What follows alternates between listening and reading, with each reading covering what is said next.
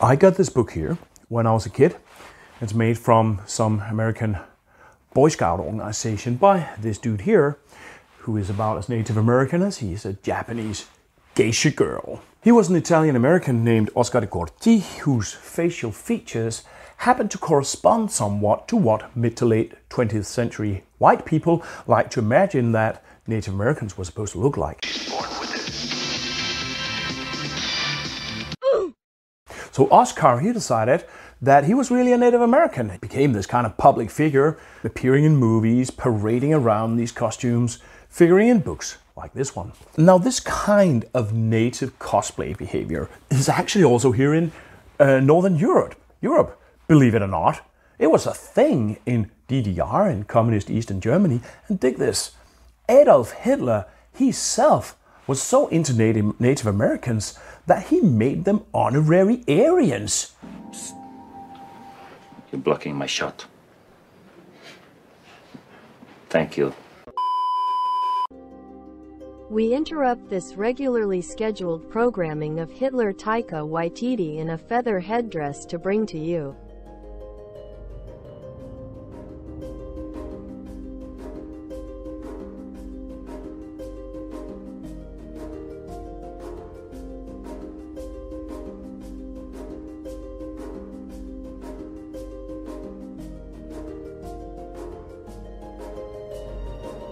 And even here in Scandinavia, this basically fraudulent stuff incredibly made its way all the way into Danish and into a small local library in central Jutland where I was able to pick it up as a kid. Dude, white people are weird. Who said that?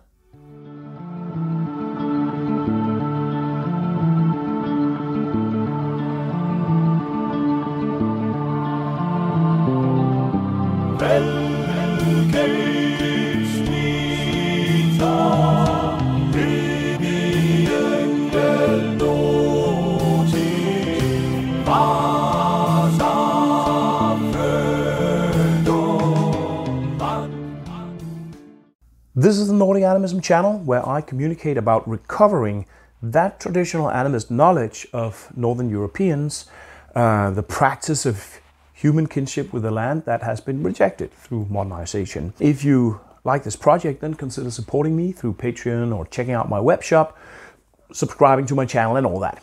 Some culture is owned or sacred Wearing a tail feather of an eagle among the Lakota can be a sign of a specific status that would perhaps be awarded through a rite of passage into manhood, where you also receive a new name, or something like that. And that meaning is undermined if whatever dude just runs along and covers himself in eagle feathers because because reasons. He thinks it's funny to fancy himself some kind of stereotype imagination of American indigeneity. That is the reason that some people are not particularly big fans of those kinds of cultural exchange that can legitimately be labeled cultural appropriation. It can actually be an attack on people's culture. And this is a form of uh, oppression, really. However, some cultures not owned. Just one example is that I would tend to mostly classify words like that. Words just float around. About 70% of the language that I speak right now is vocabulary that originates outside of Anglo Saxon. So using words like shaman or totem are, in my view, not cases of appropriation. And the arguments that I've seen making that case don't look strong. They sometimes focus on the fact that such words change meaning when they become loanwords into another language, and that's evident. The opposite is unthinkable. Words change meaning all the time. They even change meaning when they don't change language. Slap, I thought, I think this is slap. No, it's in a good way. It's in a ah, good way. In a good way.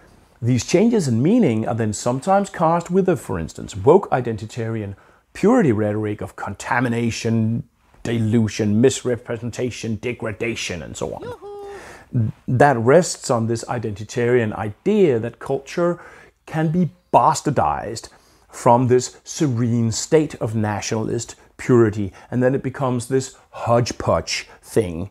But dudes and dudettes and dudicus, culture always is a hodgepodge. It's supposed to be a hodgepodge. That it's sometime not is a racist purity fetish, which is incredibly problematic. Humans are fairly transgressive and chaotic beings. Misunderstandings, transformations, mixings are not only a constant in human transfers of meaning, they are extremely important positive elements of what it means to be human. Words can, of course, be used for oppressing and degrading, but that's a little bit of a different thing. There's no, for instance, degradation in the way that I use the originally Anishinaabe word totem. And I'm just going to try to follow that one all the way home. so hang in there. Totem is a word I use a lot. Let's say that I shouldn't, that it's somehow problematic for me to use that word. But is it then also problematic when Tyson Yunkaporta, as an Aboriginal Australian, uses the English loanword totem? Well, let's say it's okay for him because he's indigenous, but not okay for me because I'm white and thereby a beneficiary of that social order that has oppressed both Aboriginal Australian and Anishinaabe Native Americans. But if I get my inspiration from Tyson, then what? Am I supposed to racially purify his language in order to not contaminate, dilute, degrade, corrupt, and mongrelize? Right? Well, for the sake of argument, let's say yes. Let's say that I should do that. But for instance, my Anglophone Baganda friends in Central Africa should not do that because they're indigenous. What then if we imagine the situation that in 2006 I was given a totemic name and taken into a Baganda lion clan who used the English loanword from Anishinaabe, totem, when referring to the Luganda word ikika, which means a totem. May use it then? Actually, having been given a totemic name under the use of the English loanword totem, or does your identitarian resistance to this mongrelization overrule even the cultural practice of an actual totemic group? But cool, let's take it another turn. Let's say that I can use the word because I happen to have been afforded Totem Clan membership, but you still can't because you're just a white person but not part of a totem. What then if you're inspired by me? What if I, as a Totem Clan mem- member, pronounce that I actually think you do have the right to use the word totem?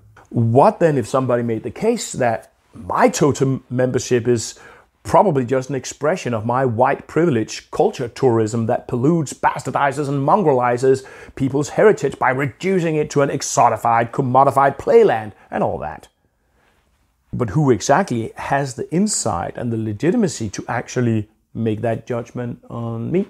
Well, let's say that an objection comes from an Anishinaabe person who says the word belongs to us the Aboriginal Australians, the Baganda, Rooneyannu, and the English language can run along and find themselves another word.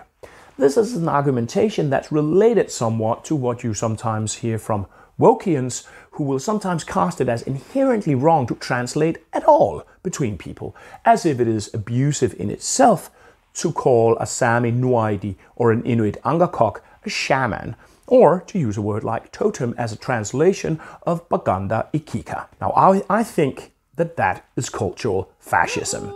Translation, sharing under, understanding between human, is incomplete. It does imply alterations of meaning. The opposite is literally philosophically impossible, but it's also existentially viable to do it, and we have to. We have to be in relation. But yeah, still, it's not impossible that you could find an Anishinaabe person who would take such a position, at least on the word totem, perhaps. But then the question becomes could you also find Anishinaabe individuals who would say, Would you please stop this silliness? It's just a word. If you don't have a word for human, non human kinship group in English, then what's the problem? Like the Anishinaabe scholar Robin Kimmerer, who actively encourages people to try to hack Anishinaabe um, grammar of animacy into the English language, actually. So you see, this can go on ad infinitum. And if someone claims some sort of clear lines, and particularly if, if someone works from this identita- identitarian idea that cultural groups speak with this unambiguous, unified voice, you know, then I just encourage looking critically at what levels of knowledge and insight the person is speaking from. It seems to me that a lot of the online criticism against words like shaman and totem is basically driven by outrage culture, not by knowledge or desire to understand. And that's a huge problem of the internet. in general, that it's governed by what you could call structural stupidity. What? No. It promotes stupidity processes of the kind that I spoke about in my wokeness video, where often the loudest and most aggressive voices come to set the norms, and that is not the wisest voices. But there's a really important but coming up here on this totem reflection, and that is that the possible availability of words does not extend to culture. For instance, an Anishinaabe totem culture, most definitely not. And that's a really important distinction. The word totem, totemic culture. In fact, that is the reason that we have the concept cultural appropriation to begin with. I'm not familiar specifically with Anishinaabe tot- totem culture, but it is not uncommon that totem clans practice exactly those kinds of cultural knowledge that indeed are owned by these clans. Because humans do have kinds of knowledge that is predicated on being communicated in specific contained ways, specific places, and specific rituals. And it is part of this knowledge, inherent to this knowledge, that's supposed to be articulated inside specific relations. This counts for initiatory knowledge about sacred objects, you know, pipes, bundles, fetish objects, all those kind of things. Taking that kind of stuff out of its relation, that can be an attack on it. If you take a sacred ritual from a totem clan or content from a sacred bonded bundle of fetish and just blast it out on TikTok, then you're violating that knowledge. And it's extremely important to have an unrelenting, unambiguous respect for those kinds of practices and knowledge. And scholars, for instance, they totally haven't always practiced this. I remember, you know, in my student years, I had a professor at the University of Copenhagen who had studied West African uh, masking initiations, and then he made the argument for exposing their sacred knowledge. Another thing about relational culture is that it can have very openly visible elements. For instance, a Maori tamoko tattoo that might mark belonging to a specific kinship group. So if people start using it who don't belong to that kinship group, then its relational meaning is compromised, a bit like the Lakota feather. A relational motif is being torn out of its web of relation where it belongs, and that can be very appropriative. There are also identity markers. And if we leave aside for just a moment the fact that identitarians, white or woke identitarians, often want to reduce all culture to be identity markers, some culture is actually identity markers, and that is more touchy for minorities than it is for majorities. If you want to wear a bowler hat and an umbrella, it doesn't really matter that much that you may not be British, but wearing a Sami national costume, that might feel quite a bit more like imposing on someone who really needs this marking of their identity to affirm and mark their presence inside states that have tried to erase them quite aggressively. This is also tied to a quite specific phenomenon, and that is a history of marginal groups being carnivalized by majority. I even remember doing this as a child myself, uh, and that carnivalizing culture of peoples who have been oppressed is not okay.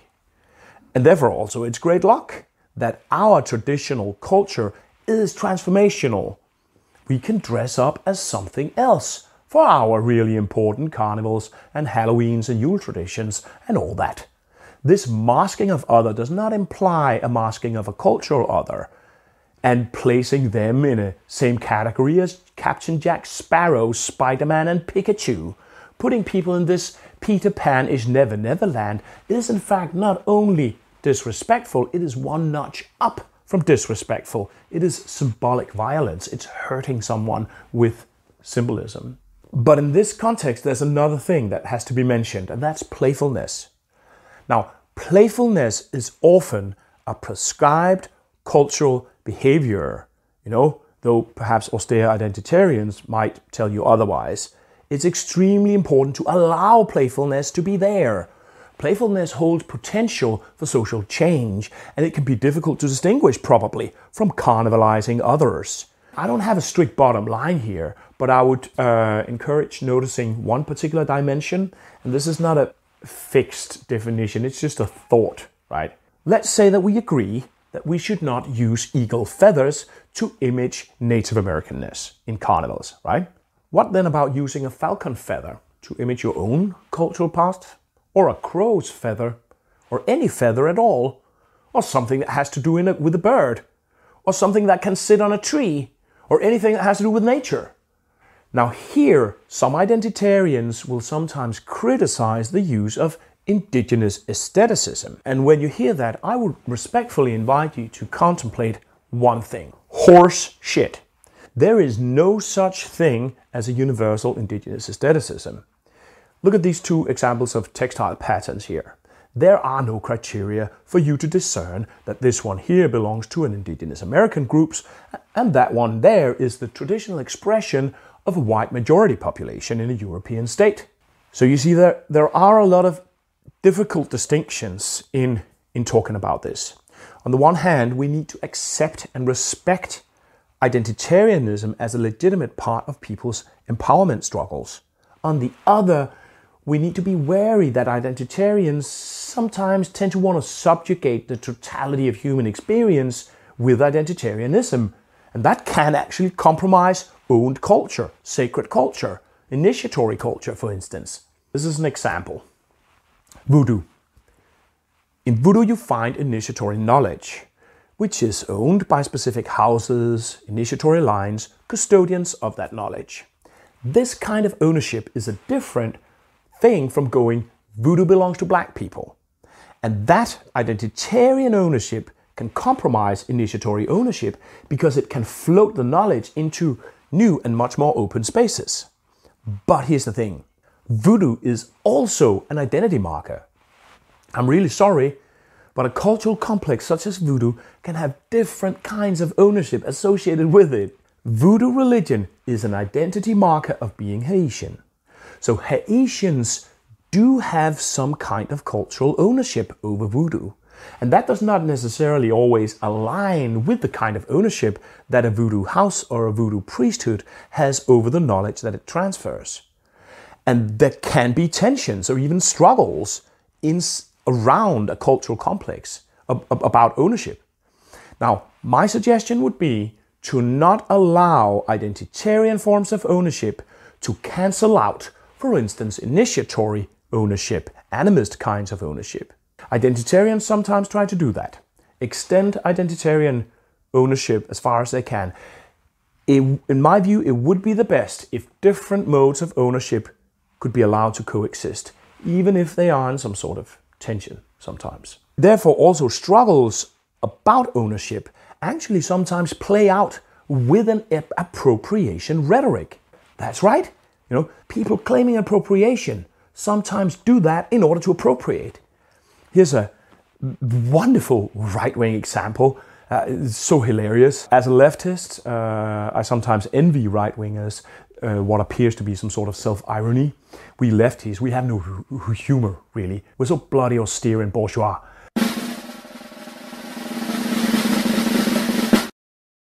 Aren't these alt right Viking strippers just absolutely wonderful in this sort of unconsciously queer way? Maybe she's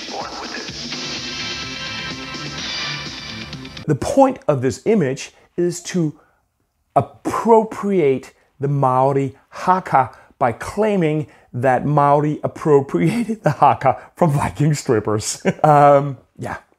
A left wing example of a similar thing happened when um, the Black Lives Matter movement came to Copenhagen.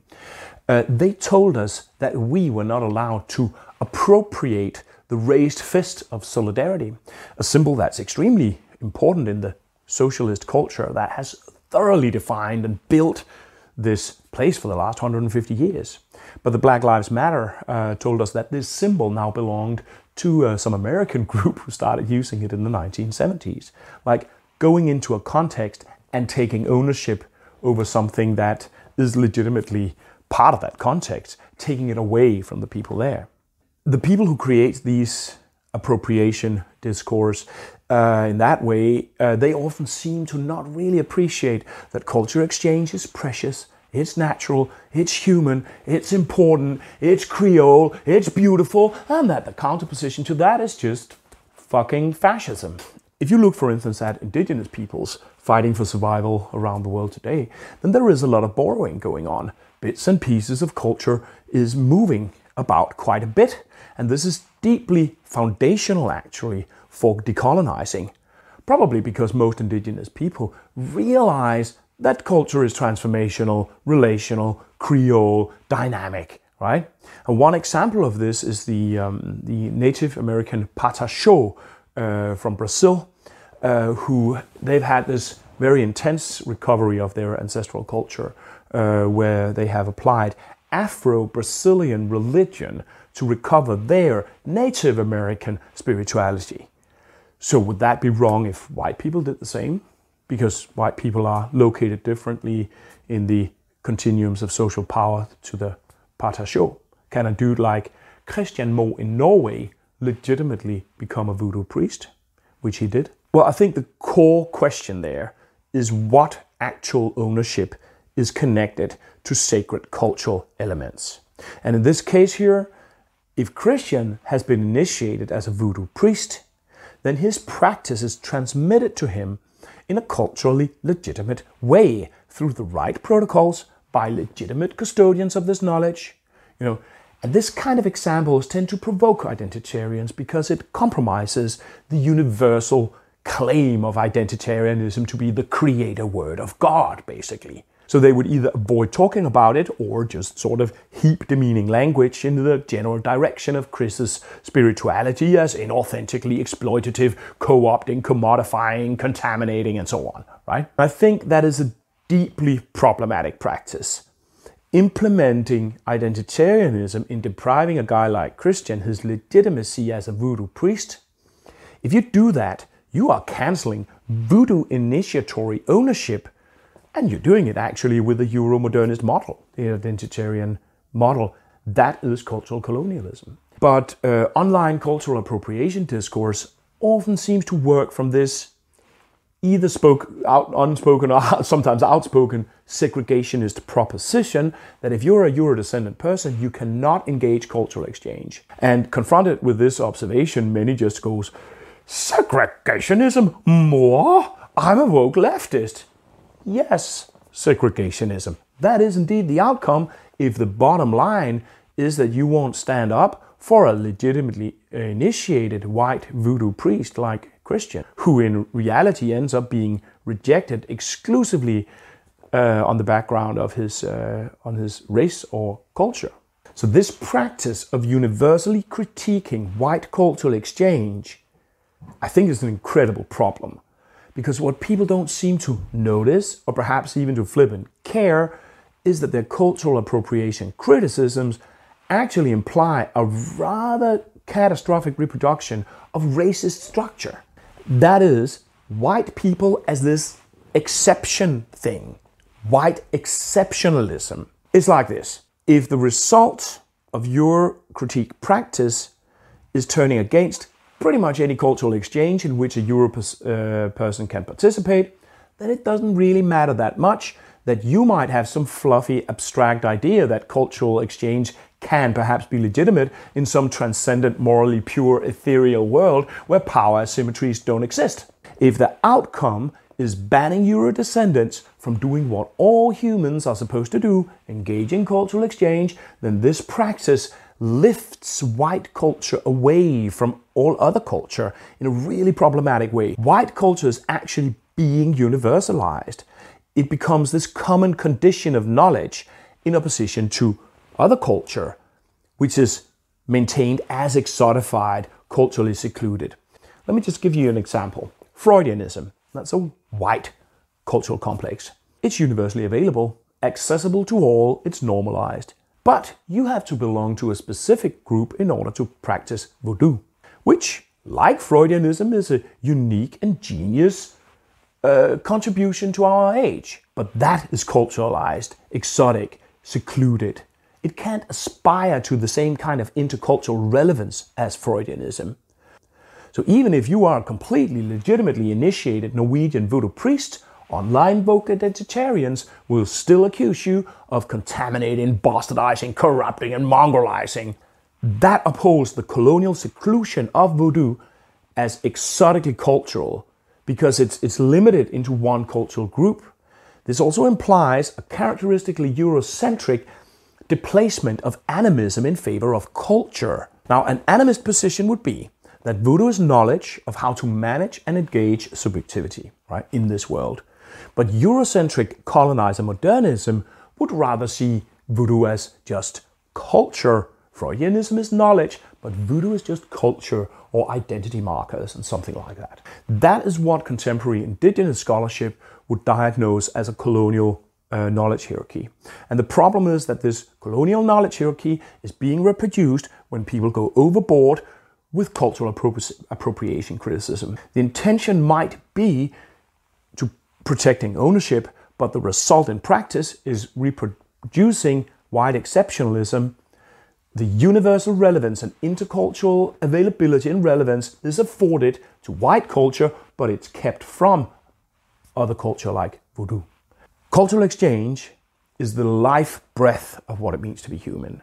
And we must not just universally condemn it just because there indeed is at times some shady shit going down in there.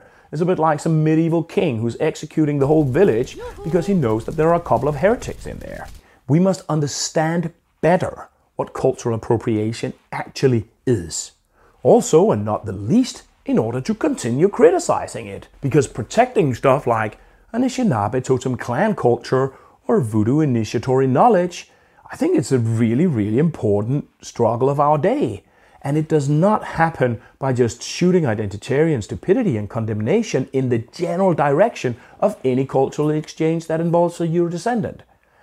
Now, I myself, I find it difficult to give clear and solid criteria that distinguishes uh, between cultural appropriation and legitimate cultural exchange.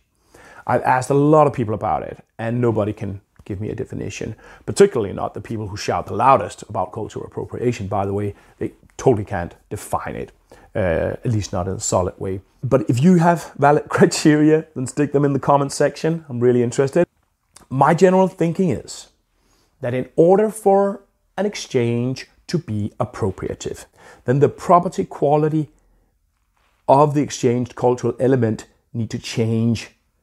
Also, the origin culture of the element needs to be deprived from it somehow, or deprived from benefiting from it, or the element needs to be devalued or damaged somehow, and that needs to have a certain weight. It cannot just be that it changes a little bit when it moves into a different context. So here's an example. A fashion designer uses a Maori facial tattoo that marks belonging into a Maori noble family. Is the property qualities of this tattoo changed? Yes, it belongs to them. Now it suddenly belongs to everybody. It marks a specific, belonging, so it's devalued, it's undermined. Is this a cultural appropriation? Yes. Okay, a slightly more complicated case. Christian Moe is a white guy, and he becomes initiated in a cultural complex, um, which is a marker of black Haitian identity. Could that be appropriation? looks a bit like it. However, Voodoo has other models of ownership in it, extremely important models that transfers ownership in relational, not identitarian ways. Voodoo might, from one perspective, be an identity marker, but oh boy, it's also a lot of other things. Chris has been given his priest status through legitimate transfers of practice by legitimate custodians of this practice, the Voodoo temple La Belle Déesse that means that criticizing him, that is the problem, because that compromises voodoo ownership. The morally objectionable, objectionable appropriation turns the other way. It's criticizing Chris, which is morally problematic. Let me take just another, even more complicated case, perhaps. Dia de los Muertos a result of a long history of creolizing, mixing culture, European danse macabre motifs merging with indigenous Mexican stuff. That then becomes an identity marker for the white Mexican state. It becomes Mexicanness, and this is again brought even further, being associated with the general Hispanic origin. It is a beautiful example of cultural exchange, actually. But if you use Dia de los Muertos symbolism in your existing all Hallows, Winter Threshold, Halloween, you know, are you then damaging the original cultural charge which is, is not particularly about Mexicanness, but is in fact a closely related animist celebrations of the flows of life and death on the winter threshold?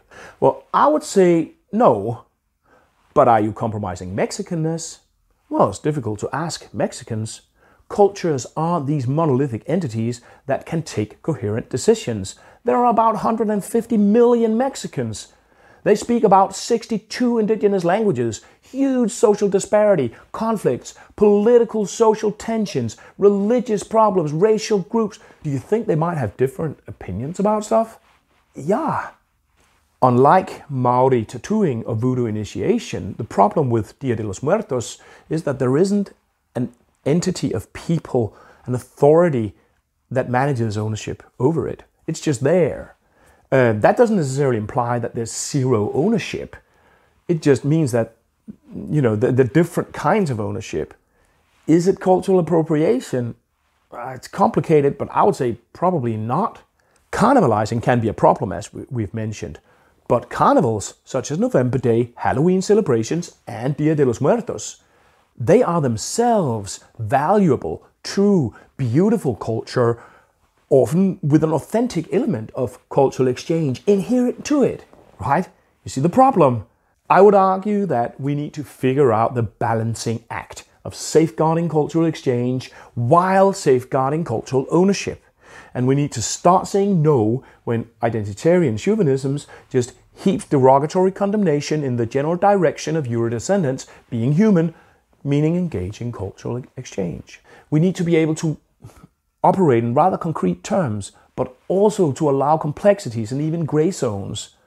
Because if we are not to become austere cultural fascists, then we must allow for playfulness. It's actually really important. Yet we must also insist on rejecting carnivalizing colonized peoples. We must understand what ownership and sacrality is, why it can compromise some kinds of culture to just float it all over the place. And we must understand that some kinds of culture float around a lot. And perhaps it's supposed to be like that. We should also start to question the ways that racist structures are being rehatched in the um, identitarian segregationism that sometimes sort of uh, hides in appropriation criticism. We need to start waking up a little bit more when somebody uses the term appropriation because it's actually regu- regularly used to appropriate. And I basically think that the present practice of this important co- concept, cultural appropriation, risks undermining it, perhaps fatally, because it's being shot in random direction. And this is uh, important because protecting cultural ownership, for instance, uh, initiatory culture or sacred culture, that is a struggle which is not over. So uh, I hope this all made sense and uh, see you around.